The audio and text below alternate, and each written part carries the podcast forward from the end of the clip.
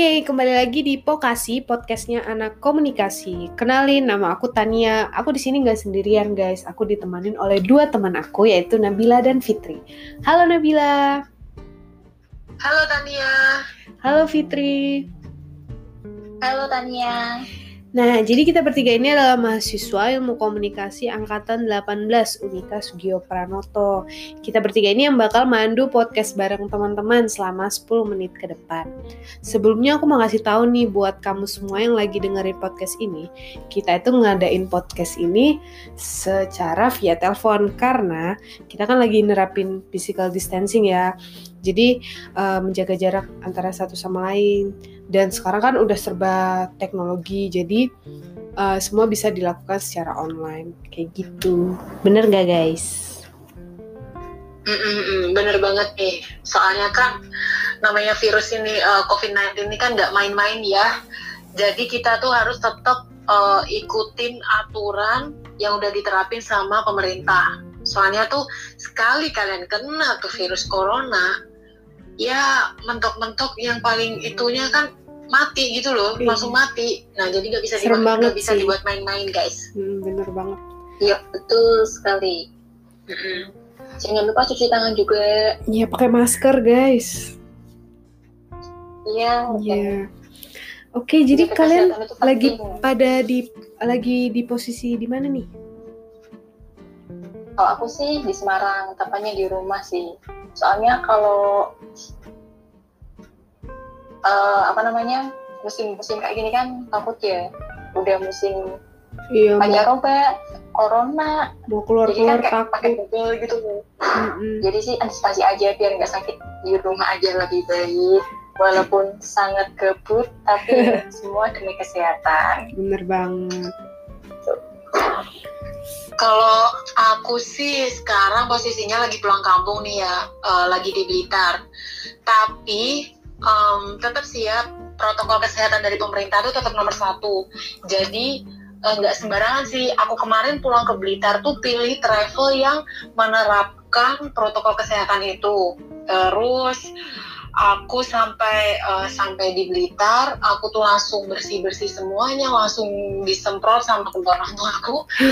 uh, terus itu dan sekarang tuh aku kayak lagi kayak jadi ODP gitu guys. Jadi agak tegang sih waktu kayak keluar rumah. Itu kayak ngeliatin orang. gitu takut iya. takut bawa virus kali ya. Iya. kayak gitu sih. Bener banget. Tapi kalau tapi kalau udah pada netting ya. Hmm, tapi tuh kalau kesehatan sih alhamdulillah aku sama keluargaku tuh sehat-sehat semua. Alhamdulillah. Semoga semuanya sehat-sehat selalu semoga ya sehat. amin. Amin. Eh guys guys BTW nih, kita mau bahas apaan sih? Oh iya, jadi kita nih sebenarnya bakal ngebahas tentang kuliah sambil menjadi student athlete. Emang bisa? Nah, sebelumnya aku mau kasih tahu nih kalau uh, Fakultas Hukum dan Komunikasi ini memberikan jalan bagi kalian yang berprestasi di bidang non-akademik, salah satunya olahraga basket yang jadi objek bahasan kita kali ini. Ini sih yang bikin excited buat kita ulas karena emang nggak nanggung-nanggung prestasi eh, anak-anak basket di Unika ini, khususnya di Fakultas Hukum dan Komunikasi, memberikan beasiswa full 100%. Nah, buat lebih jelasnya lagi kita tanya-tanya langsung aja ya sama yang bersangkutan kayak gitu. Wih, keren banget sih ini. Dan mereka juga sering mewakili kampus maupun fakultas buat ikutan tanding event gede gitu loh. Dari tingkat promosi sampai nasional. Keren memang ini. Ya, pokoknya keren banget deh. Nah, narasumbernya kita ini uh, sebenarnya teman kita sendiri ya Fit. Dan udah sempat ngobrol di awal tadi sama kita. Bener nggak? Iya iya bener iya, banget sih. gitu. tuh sekali. Nah langsung kita panggil aja ya. Nabila. Yeah Nabila jadi kayak acara talk show gitu ya jadi merasa terhormat gitu iya talk show-nya via halo, podcast. halo, halo Nabila. halo saya. Halo. Nah, Nat, gimana nih kuliah online-nya? Lancar, lancar aja kan? Gak ada kendala? kalau ngomongin kuliah online ini kan yang terpenting tuh ya wifi lancar paket data uh, atau kuotanya lancar nah pasti kuliahnya tuh pasti lancar, lancar. tapi kalau wifi ngadat kuota kagak ada ya uh, bisa Dibilang bisa susah sih kuliah online-nya bener-bener. tapi Jangan alhamdulillah baterai lowbat Iya. listrik mati Aduh, iya. sengsara banget Iya, sih. iya, iya. Itu salah satu aspek penting Iya bener. ya ya kalau selama ini sih alhamdulillah sih ya kuliah kuliahnya lancar-lancar aja Hmm. nah mau nanya boleh gak nih menurut silakan kamu silakan menurut pandangan kamu nih komunikasi itu apa sih Hmm, komunikasi. Eh, kita semua kan tahu nih ya, kalau komunikasi itu em, di hampir semua aktivitas yang kita lakuin, terus eh, segala aspek kehidupan, itu kita tuh pasti menggunakan yang namanya komunikasi. Nah, kalau di aku pribadi yang berlatar belakang atlet ini kan komunikasi itu penting karena em, olahraga aku ini kan olahraga tim ya olahraga beregu jadi komunikasi itu penting. Contohnya nih kayak komunikasi sama teman-teman satu tim komunikasi sama pelatih. Nah itu kayak kita tuh uh, membentuk chemistry di situ sesuai uh, gimana komunikasi yang baik. Terus bagaimana pesan kita bisa diterima sama um, audiens ya. Nah kalau di sini kan audiensnya tuh kayak teman-teman aku kayak pelatih kayak manajemen staff kayak gitu-gitu Nah itu sih menurut aku karena ya itu latar belakang aku seorang atlet yang atlet itu sih. Hmm. Nah, aku mau nanya juga nih, kenapa kamu milih ilmu komunikasi di Unika? Sedangkan di luar sana masih banyak juga kampus yang punya prodi ilmu. Nah, yuk kenapa? Ayo, kenapa? Em, kalau itu ini em, excited, ini aku excited excited sih jelasinnya. Nah jadi itu aku pilih di jurusan ilmu komunikasi Unika karena waktu aku lulus SMA kan aku ada di eh, asrama ya, jadi semuanya tuh serba tertata dan teratur gitu. Terus aku dengar-dengar dari teman-teman yang oh, udah kuliah di Unika, di Unika tuh buka beasiswa untuk memberi wadah bagi bagi anak-anak yang udah lulus SMA. Contohnya nih di kayak aku eh, prestasi non akademik ya, contohnya nih kayak olahraga basket kayak gitu. Dia mereka eh, Unika tuh membuka beasiswa 100%. Jadi tuh kayak aku wah eh, hebat ya maksudnya universitas swasta terus dengan akreditasi A eh, kenapa nggak aku coba gitu. Terus aku dengar lagi dari eh, kakak tingkat kakak tingkat aku yang sebelumnya mereka bilang tuh dosen-dosennya tuh kompeten. Terus fasilitas-fasilitas yang ditawarkan tuh benar-benar kayak eh, menunjang kita banget untuk belajar gitu loh. Jadi nggak sekedar cuma ya kuliah gitu aja tuh enggak jadi aku tuh kayak tertarik tertarik gitu sih waktu itu. Mas mau masuk jurusan ilmu komunikasi unika jadi gitu Oh, berarti ini kamu full ya dapat beasiswa dari kampus? alhamdulillahnya sih full soalnya tuh eh, jadi nih aku mau sedikit cerita nih unika Kamu tuh ngasih apa-apa. Panjang juga nggak apa-apa. Iya, santai aja kita. Iya. Jadi tuh Unika tuh ngasih aku beasiswa, oh, bukan ngasih aku sih. Unika tuh memberi un- beasiswa 100% di Fakultas Hukum dan Komunikasi. Nah, jadi aku pilih jurusan ilmu komunikasi kan.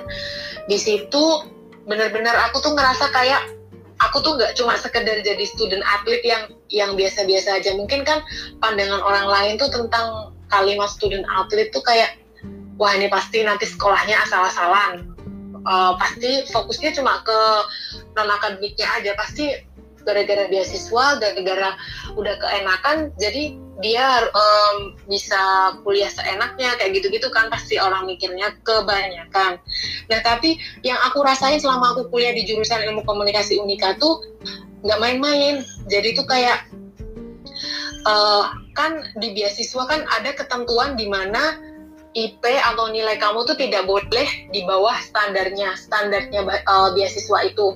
Nah kalau kalau nilai aku tuh di bawah uh, standarnya untuk mendapat beasiswa itu bisa-bisa beasiswa aku tuh dicabut di semester itu Nah, jadi semester selanjutnya uh, di semester itu atau di semester selanjutnya tuh aku harus bayar sendiri beasiswanya.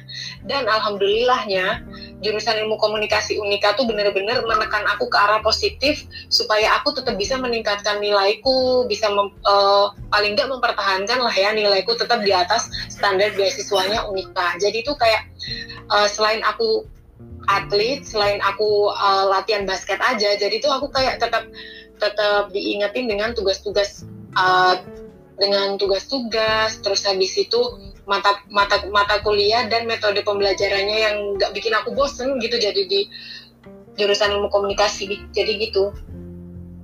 Wah dan alhamdulillah uh, dan alhamdulillahnya tuh nilai aku uh, alhamdulillah belum pernah sih kayak di bawah standarnya itu. Jadi aku sampai sekarang tetap beasiswa 100% kayak gitu wow keren apa tuh contoh nih.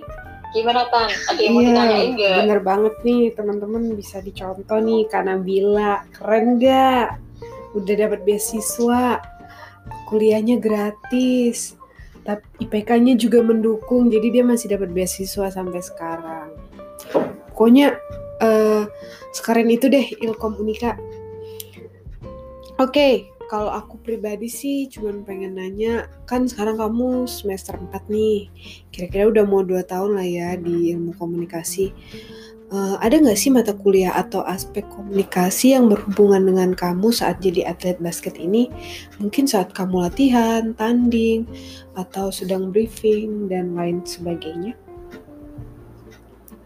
Kalau secara spesifik sih, uh, langsung aja ya ke poinnya tuh kayak contohnya nih mata kuliah psikologi komunikasi. Nah itu benar-benar berpengaruh banget sama um, sama bukan profesi sih ya sama sama kegiatan yang sekarang lagi aku jalani nih contohnya mm-hmm. ketika pertandingan di pertandingan kan kita tuh harus benar-benar gimana caranya bisa memahami apa yang disampaikan oleh pelatih apa yang diinginkan pelatih waktu kita di lapangan waktu kita waktu kita bertanding supaya kita bisa menerima pesan itu dengan baik juga gitu loh jadi kayak um, psikologi mata kuliah psikologi komunikasi serta semua pengetahuannya udah dikasih sama dosen-dosen jurusan komunikasi unika tuh benar-benar berpengaruh banget sama um, kegiatan aku di basket ini sih. Hmm. Terus kalau kalau untuk hal lainnya tuh kayak kita lebih kita jadi lebih paham gitu loh kalau sesama tim sama tim tuh kita harus kayak gimana terus habis itu untuk memahami tiap individu-individu tuh kan cara penangannya penanganannya tuh kan berbeda-beda. Nah, yeah. jurusan ilmu komunikasi Unika tuh mengajari aku semua hal itu semua yang aku butuhkan tuh benar-benar aku dapat di situ gitu loh. Jadi kayak wah beruntung banget sih aku kuliah di jurusan ilmu komunikasi di ilmu komunikasi unika kayak gitu. Wah, berarti masuk banget ya dunia komunikasi ini. Meskipun kalau kita lihat kan secara umum kedua hal ini kan dari aspek yang berbeda gitu. Ngomong-ngomong soal jadi atlet nih Bill, ada nggak sih kesulitan dari kamu untuk bagi waktu kuliah dengan jadwal latihan yang padat, jadwal tanding yang banyak, uh, kuliah dengan tugas yang nggak ada habisnya. Belum lagi sekarang harus melaksanakan kuliah secara online kayak gitu. Oh iya iya iya. Kalau soal itu sih di semester semester awal sih ya aku tuh agak kesulitan karena hmm. ya mungkin ya mungkin kan namanya pertama kan ya penyesuaian ya. Tuh dulu tuh Mm-mm. Kalau tiap kali ada tugas tuh, aku selalu ngerjainnya tuh setelah latihan basket, aku kerjain sampai pagi, sampai sekitar jam 2 gitu-gitu. Nah, padahal aku tuh jam 6 tuh udah mulai latihan basket. Nah, kayak gitu-gitu sih kadang yang aku harus belajar nih gimana caranya memanage waktu. Nah, ketika aku udah menginjak semester 3, semester 2, semester 3 tuh aku udah paham gimana caranya aku memanage waktuku supaya nggak um, berantakan gitu loh. Jadi kayak aku tuh bikin bikin memo di uh, bukan memo sih kayak board reminder kayak gitu-gitu di dinding kamar aku. Biar kalau semisal ini nih aku harus pasang target. Tugas ini harus selesai hari ini jam jam ini. Soalnya aku jam segini udah latihan kayak gitu-gitu. Kalau belum Hmm. selesai dan selesai nanti setelah latihan jangan sampai begadang. Nah kayak gitu-gitu tuh kayak Hmm. nambah nambah semangat aku sih kayak buat lebih jadi lebih ada target gitu loh bukan Iya. ya emang sih kuliah kan banyak tugas kan ya jadi kayak gitu tuh bukan malah menjadi buat aku males-malesan terus kurang semangat kuliah justru malah kayak ada tugas terus aku latihan basket jadi kayak ngelatih aku gimana supaya aku bisa memanage waktu dengan baik. Itu pun juga kayak berguna banget sih untuk kehidupanku ke depan kayak gitu. Eh, tapi selama eh, empat semester ini pernah nggak sih eh, dapat keringanan entah berupa tugas gitu dari dosen? Misalnya kamu harus tanding nih terus eh, ada jadwal kuliah. Jadi jadwalnya tuh barengan gitu loh. Itu kayak gimana Oh, biasanya? Iya iya iya. itu itu juga salah satu yang uh, salah satu hal yang aku syukuri ketika aku jadi student atlet di jurusan ilmu komunikasi Unika. Jadi tuh uh, nih aku mau cerita lagi nih. Jadi tuh pernah kan waktu ada mata kuliah apa gitu aku lupa waktu aku semester 2 kalau nggak salah. Mm-mm. Nah itu tuh ada suatu saat di mana aku tuh harus ada latihan. Jadi tuh Latihannya tuh dadakan karena pertandingannya tuh tiba-tiba dimajuin kayak gitu loh. Hmm. Jadi kayak pertandingan jad- eh, jadwal pertandingan sama jadwal latihannya tuh jadi dadakan. Mm-mm. Nah, setelah itu aku tuh coba izin eh, coba izinkan ke dosen mata kuliah hari itu dan yang bikin aku kaget dosennya tuh ngizinin kayak kayak dia tuh paham banget gitu loh eh, paham banget kondisi aku sebagai atlet Iya. Tapi ya nggak dipungkiri juga sih kalau kayak gitu kan sebenarnya balik lagi ke individunya ke individu dari kita ya. Mm-mm. kalau kita kalau kita kuliahnya benar-benar iya terus benar banget. kita attitude-nya baik, baik, terus kita respect iya. sama dosen. Nah Iya, kayak gitu-gitu tuh pasti kayak mereka juga balik respect kita gitu Iya. loh jadi ya balik lagi sih. Tapi emang the best banget sih dosen-dosen di Unika. Kayak jurus uh, especially jurusan ilmu komunikasi nih ya iya karena kan aku kuliah di jurusan komunikasi biasanya pengertian-pengertian gitu ya sama kita.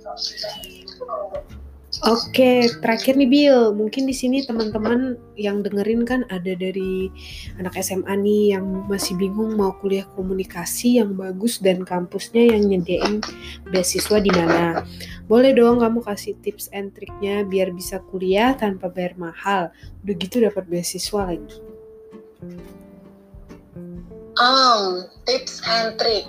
Banyak sih yang tanya kayak gini ke aku. Tapi aku bukan kayak hmm, kalau dibilang spesifik ke tips and trick itu juga enggak karena karena semua orang ini pasti tahu nih yang bakal aku omongin. Nah, kalau aku pribadi tuh apa pun yang ada di eh, di dalam diri kalian tuh apa pun tapi dalam hal positif ya maksimalin aja. Lakukan eh, lakukan apa yang ada di dalam diri kamu tuh semaksimal mungkin jangan nanggung-nanggung. Supaya hasilnya juga gak nanggung-nanggung kayak gitu. Contohnya nih kalau kalian punya keahlian kayak aku di bidang olahraga.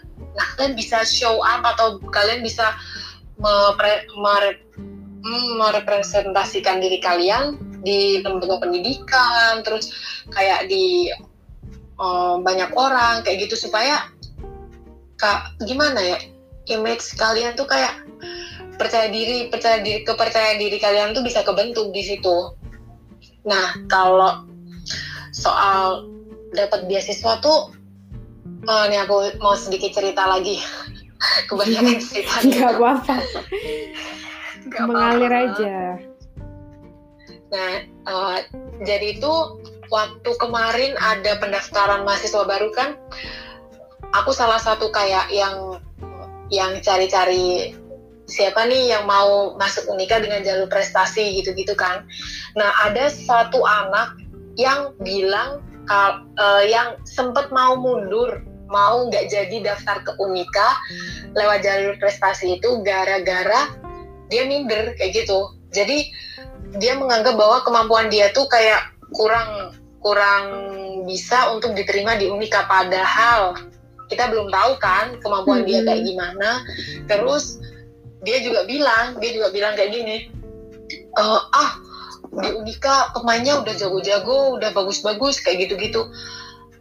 Insecure aku mau masuk emang bisa keterima dengan kemampuanku kayak gini. Nah Hmm. padahal Unika um, fak- uh, atau fakultas hukum dan komunikasinya tuh dia tuh bener-bener welcome. Kayak kalian tuh kan pasti ada seleksi dulu kan. Nah di seleksi Iya. itu mereka tuh kayak welcome gitu kayak kalian udah kalian tunjukin kemampuan terbaik kalian nah di situ kita bakal um, kita bakal menentuin kalau kalian tuh layak atau enggak. Jadi tuh kayak maju dulu baru tahu hasilnya gitu loh. Jangan Iya. jangan kita nebak jangan kita suka nebak-nebak hasilnya kayak gitu.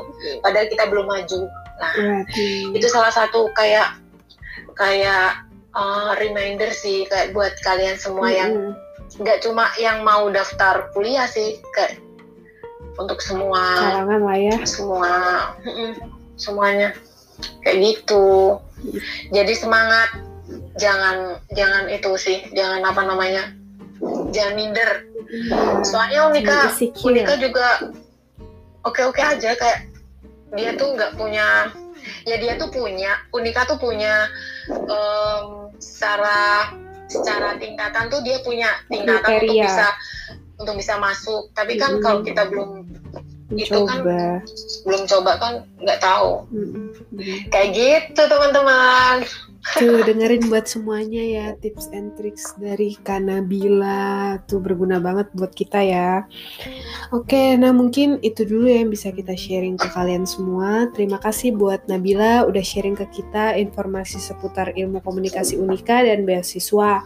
Semoga bermanfaat buat teman-teman juga dan nantikan episode kita selanjutnya. Bye bye. bye bye, see you next time